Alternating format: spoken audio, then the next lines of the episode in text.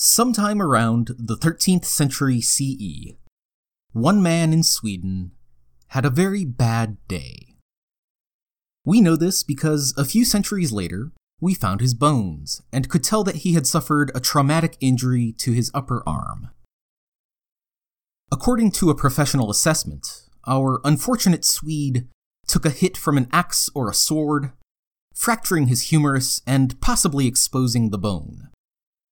It was a bad break, made even more complex by the sheer density of critical veins and nerves that run through the upper arm. Thankfully, he happened to be in the right place at the right time, because apparently, the local doctor was a person of exceptional skill. That doctor surgically inserted a sheet of copper to envelop the bone which not only held it in place, but thanks to copper's unique ability to destroy viruses and bacteria on contact, also staved off life threatening infections. We don't know much about this fascinating surgery, but we do know that it was a success, because further bone growth indicates that the man lived for a decade or more afterwards.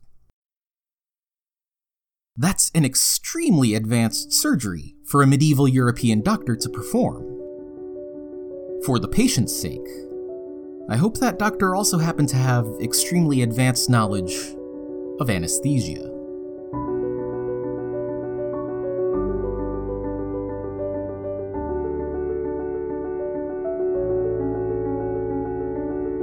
You're listening to the episodic table of elements, and I'm T.R. Appleton.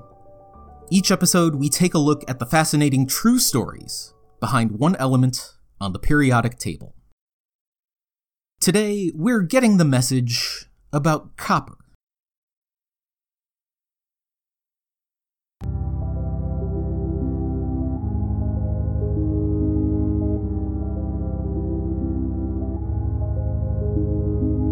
Copper, silver, and gold are the three metals that humans have historically found valuable enough to use as currency.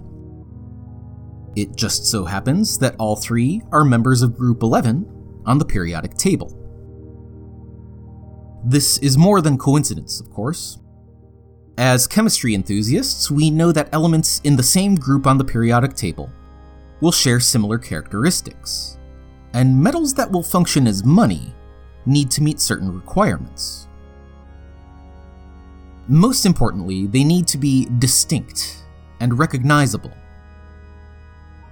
They must also be a little soft so a mint can strike intricate designs into coins, but durable enough to be passed from person to person for decades.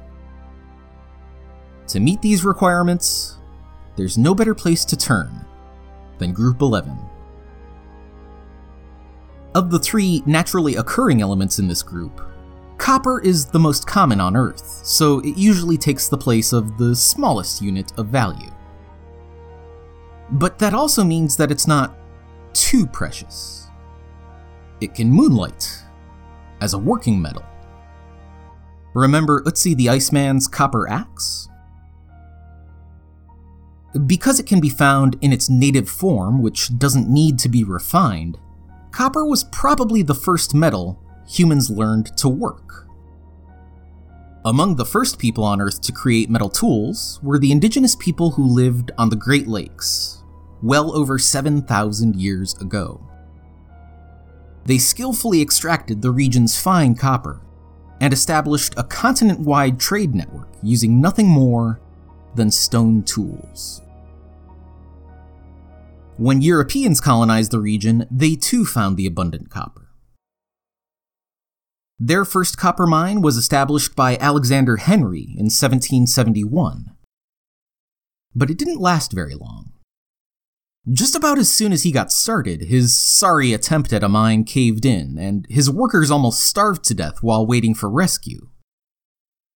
Henry scrapped the whole endeavor, and discouraged his countrymen from making their own attempts. The copper ores of Lake Superior can never be profitably sought for but local consumption. The country must be cultivated and peopled before they can deserve notice. I guess the prior 70 centuries didn't count in Henry's mind.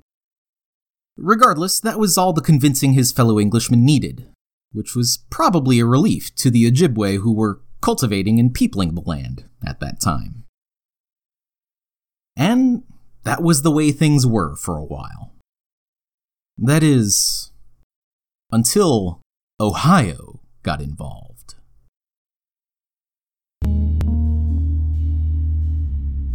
In 2019, we tend to take maps for granted. Sometimes we even get kind of irritated if we actually need to read one, rather than have a computer read it and dictate directions for us. Uh, but for 99% of human history, the ability to retrieve accurate satellite imagery of practically any location on Earth would be regarded as a godlike superpower. Instead, we had to rely on the hard work of highly educated surveyors, who almost never got the opportunity to get a bird's eye view. Consequentially, border disputes have been quite common in history and often started out as genuine mistakes. That was certainly the case between the state of Ohio and Michigan Territory in the early 19th century. That border was supposed to be marked by a straight west to east line drawn from the southernmost tip of Lake Michigan. Due to geographical hiccups and cartographical inaccuracies, both Ohio and Michigan claimed the Maumee River Valley as theirs. This was about more than just a narrow strip of land. The disputed area contained within its borders the city of Toledo, a real up and comer that was poised to become one of the largest commercial hubs on the Great Lakes. That's because overland travel has historically been painfully difficult and not just because people didn't have GPS. Along with poor maps, thick brush, mountainous terrain, bad weather, unpaved roads, and speed dictated by literal horsepower, a road trip wasn't just slow, but often deadly. You might be faintly aware of this if you've ever played the Oregon Trail video game. In the year 1800, a journey from New York City to Toledo would take nearly a month to complete. But with the completion of the Erie Canal in 1825, travel time was cut down to mere days, and transportation costs fell by over 90%. Settlers flooded the territory, and before long, Michiganders were clamoring for statehood. That meant some things would need to be made official.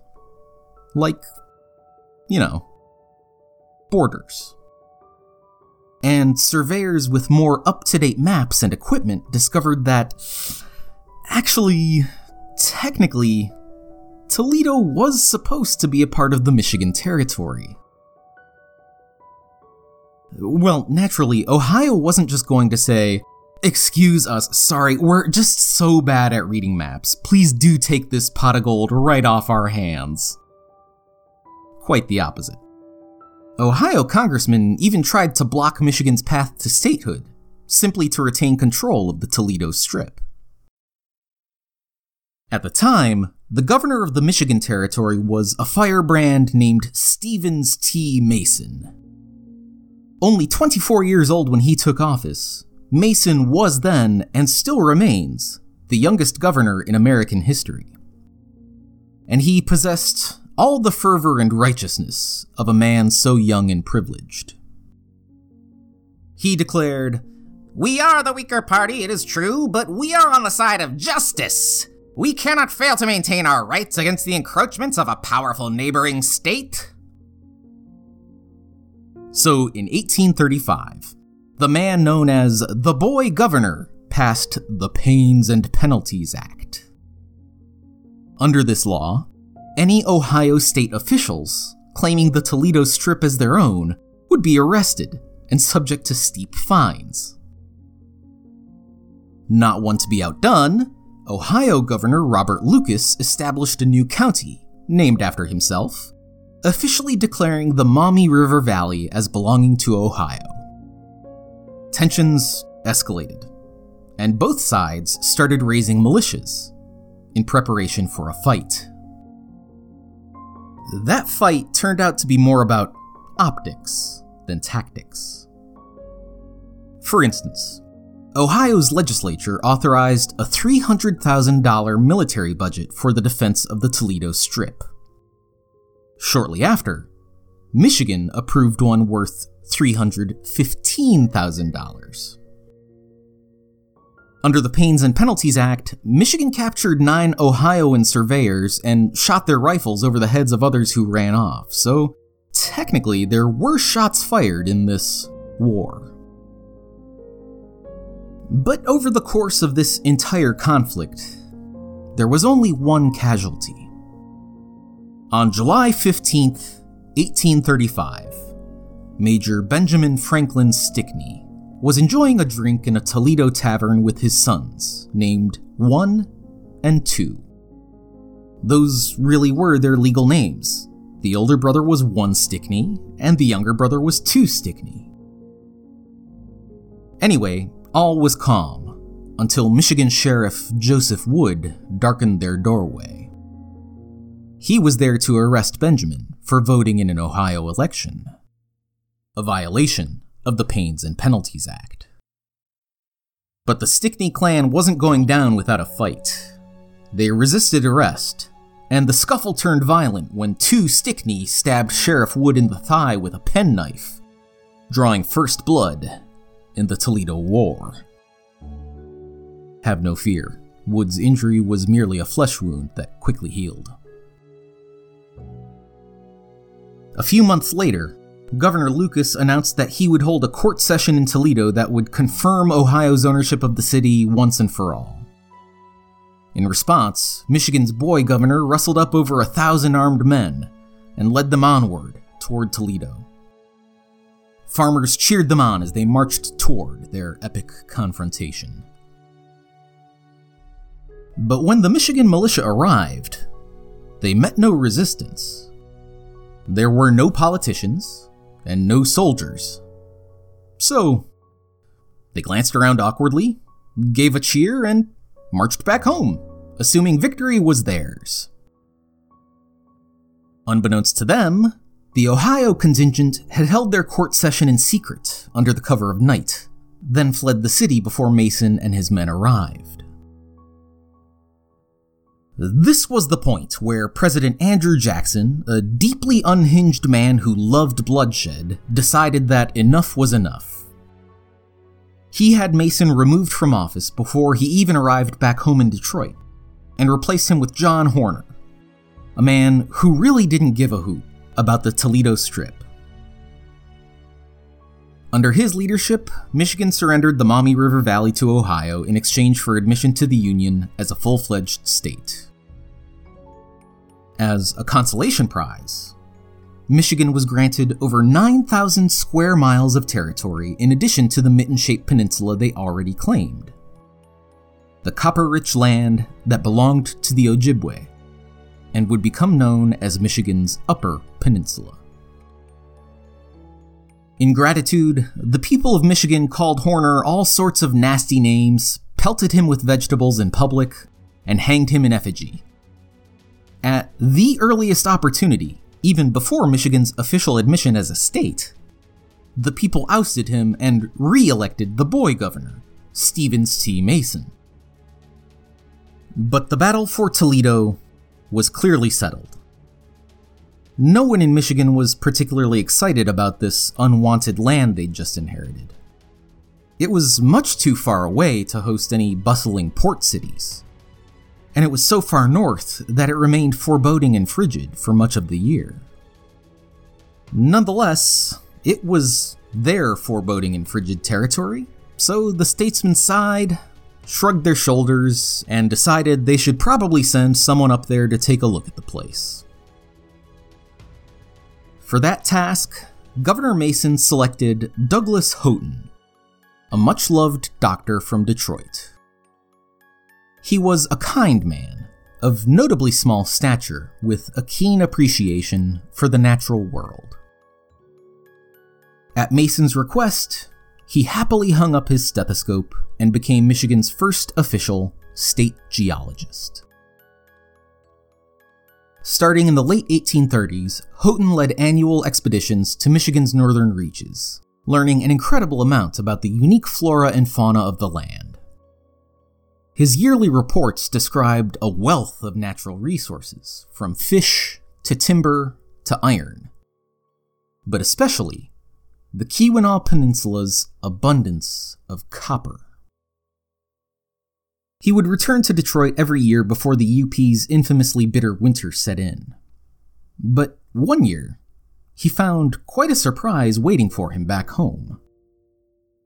During my absence from the city, he wrote, and without any knowledge whatsoever on my part, I have been elected mayor. He tried to politely refuse, and then seriously decline. But the will of the people was strong. Reluctantly, the little doctor was now Detroit's little mayor. His heart really wasn't in the job, and honestly, he still spent most of his time studying the state's geology. But he mustn't have been too delinquent in his duties, because he couldn't relinquish them even if he tried. During one particular incident, Houghton was overseeing a council meeting in which two parties felt particularly passionate about some local affair. The council members became loud and angry, which Houghton tolerated for a while, but he eventually tried to call order. To no avail. Finally, exasperated, he proclaimed that if they didn't stop this nonsense immediately, he was going to resign as their mayor and presiding officer. Personally, I suspect that he saw an out, and was hoping he could use this as the perfect excuse to resign from a job he didn't really want in the first place. But that's not what happened. As reported at the time by one Mr. Silas Farmer, this was sufficient. Order was instantly restored. It takes a man of nerve and independence to do this. But it was in this way that Houghton won the esteem of all parties and classes of men. They respected his energetic business habits and his impartial administration of the municipal government. Houghton was re elected for a second term as mayor. He probably would have gone on to become governor too if he had not met his untimely death during another expedition up north. It was in one of his final reports from the frontier that Houghton urged the good people of Michigan to exercise prudence with this unspoiled landscape.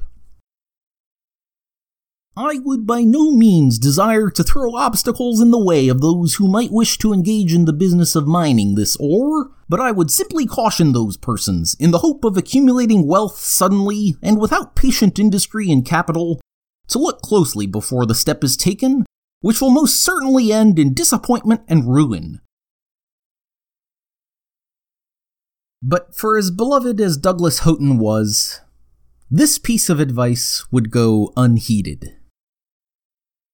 In the wake of a prominent artist's personal tragedy, copper was about to become a natural resource that could make men millionaires. For the most part, Samuel Morse lived a comfortable life. His father was a preacher who valued an austere lifestyle, but Sam never wanted for much. While studying at Yale, he supported himself by painting miniature portraits for $5 a pop. This wasn't the most lucrative side hustle, but it had captured Morse's attention. After graduating from Yale, he traveled far and wide in Europe and the United States, studying the Romantic style of portraiture. Eventually, he settled down, opening a studio and raising a family in New England with his wife Lucretia. He landed quite an opportunity in 1825 when he was commissioned to paint the Marquis de Lafayette a French military officer who had lent his considerable expertise to the United States during the Revolutionary War. He was a widely respected figure in the US and rather advanced in his years, so Morse would need to travel to Washington, D.C. for the portrait. That was no trouble at all. If anything, Morse was kind of a fanboy. My feelings were almost too powerful for me, he recalled of his meeting with the Marquis. Sir, I am exceedingly happy in your acquaintance, and especially on such an occasion. But while Morse was commemorating a personal hero, a rider approached, bearing bad news. His father had written a letter informing him that his wife had suffered complications in childbirth, and the outlook was not good. By the time Morse returned home, Lucretia was dead and had already been buried. He was devastated. If he had received the news more quickly, perhaps he could at least have spent her final hours by her side.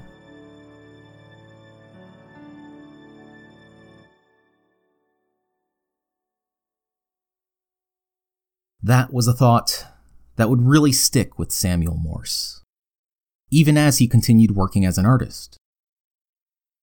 While traveling across the Atlantic yet again, he overheard a fellow passenger in conversation ask, Is the velocity of electricity reduced by the length of its conducting wire? The answer to that question is complex, with fascinating implications for global infrastructure. But for the purposes of today's story and Samuel Morse, we're simply going to say no. And electric signals are basically sent instantly across any distance. Remember, in this context, our comparison is against a horse, not fiber optic cable. All these pieces slowly came together in Samuel Morse's mind. He wasn't the only person thinking along these lines prototype telegraphs had been built as early as 1774. But he was the most motivated. He spent several years whipping up support for his design of a telegraph machine that could send and record signals instantly across long distances, as long as the two points were connected by cable. Morse conducted experiments, filed patents, and devised a cipher that converted the English alphabet into a sequence of dots and dashes, the forerunner of what is known today as Morse code. On May 24, 1844, with the financial backing of the United States Congress, Samuel Morse unveiled his invention by sending the world's first officially telegraphed long distance message from Washington, D.C to Baltimore, Maryland. As a faithful Christian, he was grateful to God for the opportunity now afforded to him. So, in earnest devotion, that message carried a biblical quote What hath God wrought?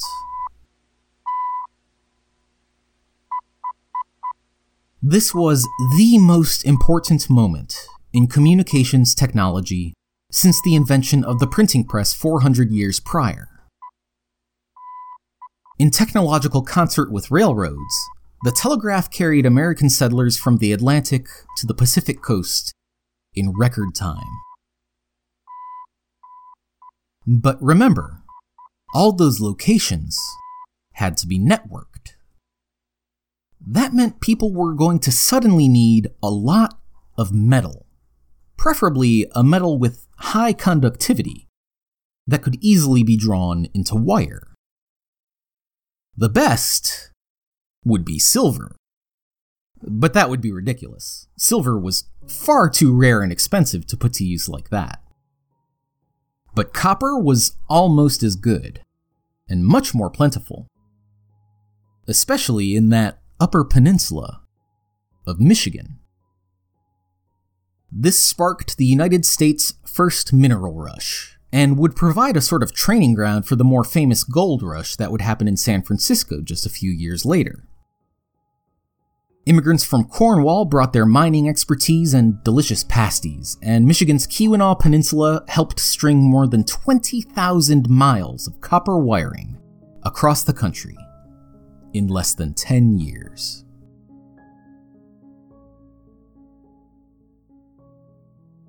Copper is still the metal of choice for electric wiring in 2019, except for some corner cases where silver or even gold might be used.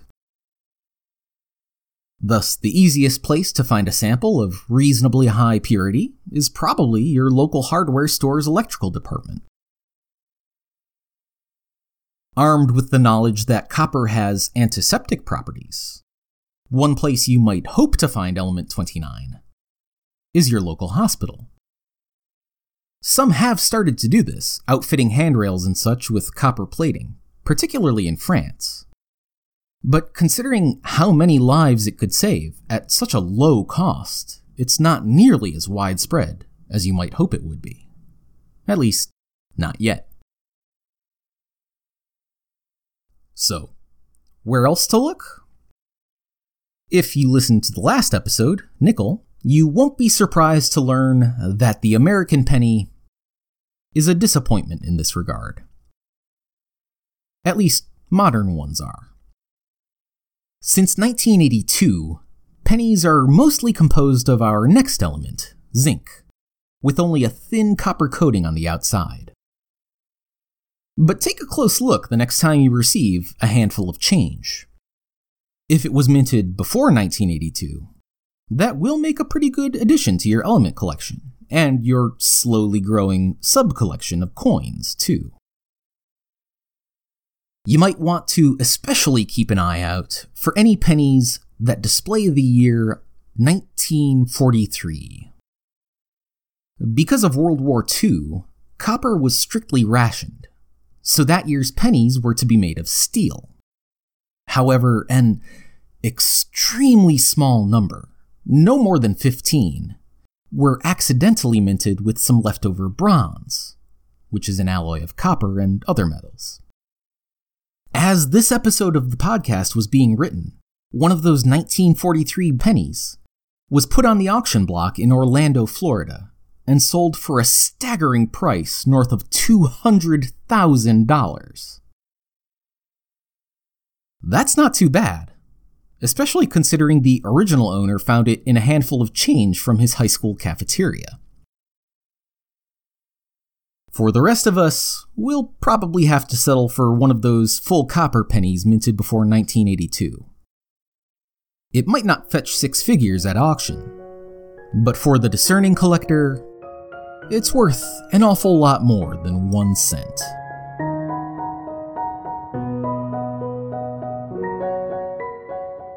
Thanks for listening to the episodic Table of Elements. Music is by Kai Engel and Josh Crowley. To see a video of how copper can defy gravity and learn why police are called the cops, visit episodictable.com slash CU. Next time, we'll get amped up about zinc. Until then, this is TR Appleton, reminding you that Cosmo Castorini might have been right about copper pipes, but he was criminally overcharging his customers.